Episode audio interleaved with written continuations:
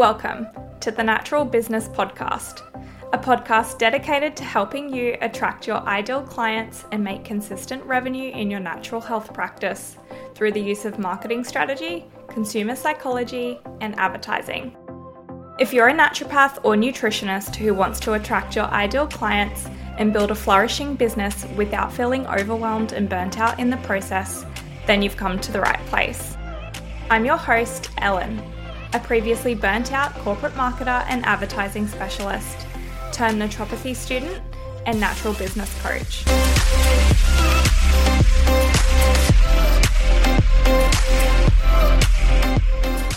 Hey, welcome back to the Natural Business Podcast. You're listening to episode three. In today's episode, I'm going to be talking about the four reasons why your audience might not be converting. So, these four reasons are the most common ones that I see in the natural health space, and they usually come up because one or more of these four different things are off. So, it could be that your audience isn't filled with your ideal clients so your niche isn't defined or you're currently marketing on the wrong channel.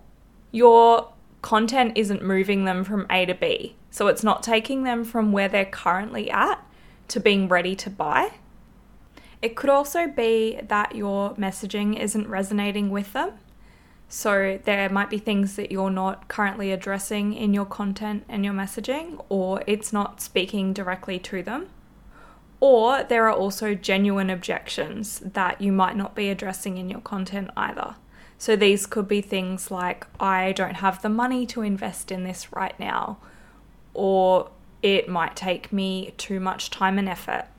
So, any or even all of those things could be triggers for these four reasons why your audience might not be converting.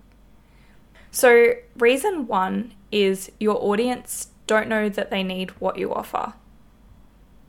So, this is because they aren't currently aware that they have a problem in the first place. So, they're not actively looking for a solution right now.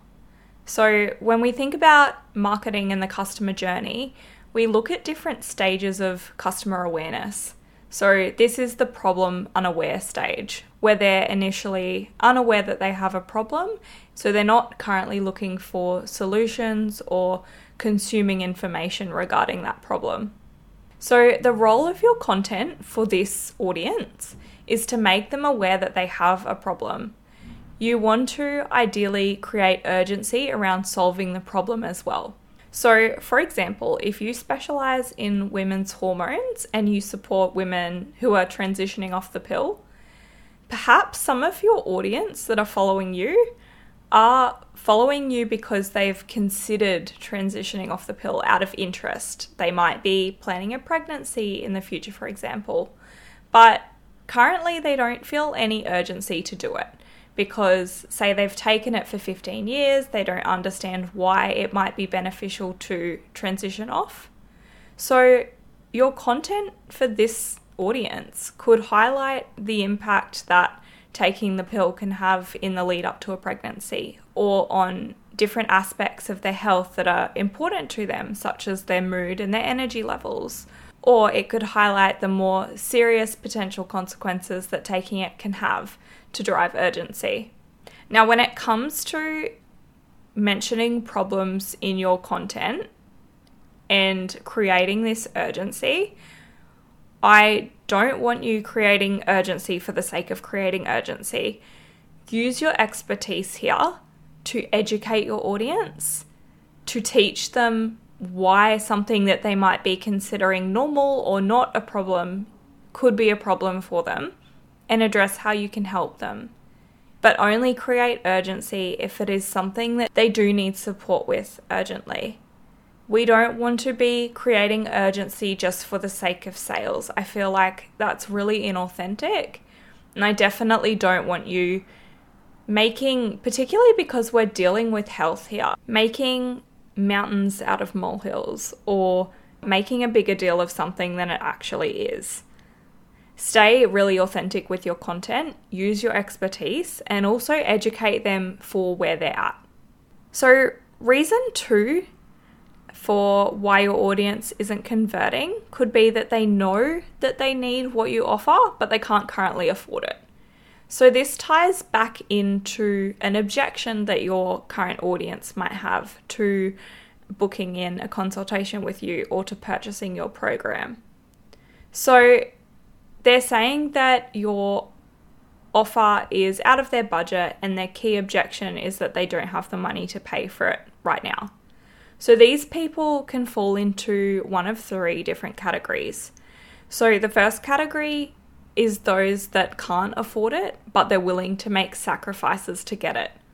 So, you might be able to educate your audience on the unnecessary health costs that they could save on, for example, the different fads or supplements that they might be investing in that could be better spent on a consultation with you. The second category are those that can't afford it and aren't willing to, or they're not able to change their situation right now.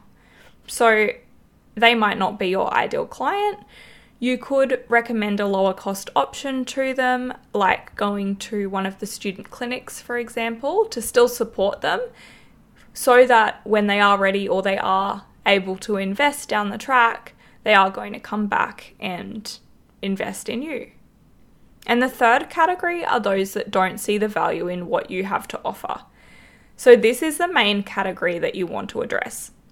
So, for this audience, you want to show them what it will cost them not to achieve the transformation that you offer. What is it actually going to cost them, financially and otherwise, by not investing in you? By not booking in that consultation, by not getting rid of those symptoms or not improving those symptoms, not improving their overall health, what is that going to cost them in the long run? The third reason why your audience might not be converting is that they don't believe that what you offer works. So, this is usually because they have limited knowledge about what it is that you actually offer, or, particularly in the health space as well, they could be receiving conflicting information from various sources. So, for this group, I want you to think about what your audience's current perceptions are of natural medicine and what your ideal client's perceptions are. So, are there any myths that they're currently believing that you might need to address in your content? Or are they intrigued by natural medicine but they still default to using conventional medicine? Or do they think that you're only able to help with some issues and not others? Work on addressing these objections in your content and building this know, like, and trust with your audience. And the fourth and final reason that I'm going to talk about today is that they believe that what you offer works, but they don't think that it'll work for them. So, this particular objection is due to a personal situation. They believe that their situation, for some reason, is different in some way, or they might think that they've already tried everything so, for example, someone with severe acne may feel like they've tried every possible treatment and they could have seen your incredible results from supporting other clients with the same issue, but they might still believe that their particular, their acne is still too severe for your treatments to be able to work. And again, this ties into their perception of natural medicine as well. So, we really need to target all of these objections holistically when it comes to our content. So, for this group, address why their situation isn't different in your content. So, talk about the different issues that you've seen and treated in clinic. Talk about how your one to one personalized treatment and the industry referrals you can offer will support them to treat their issue.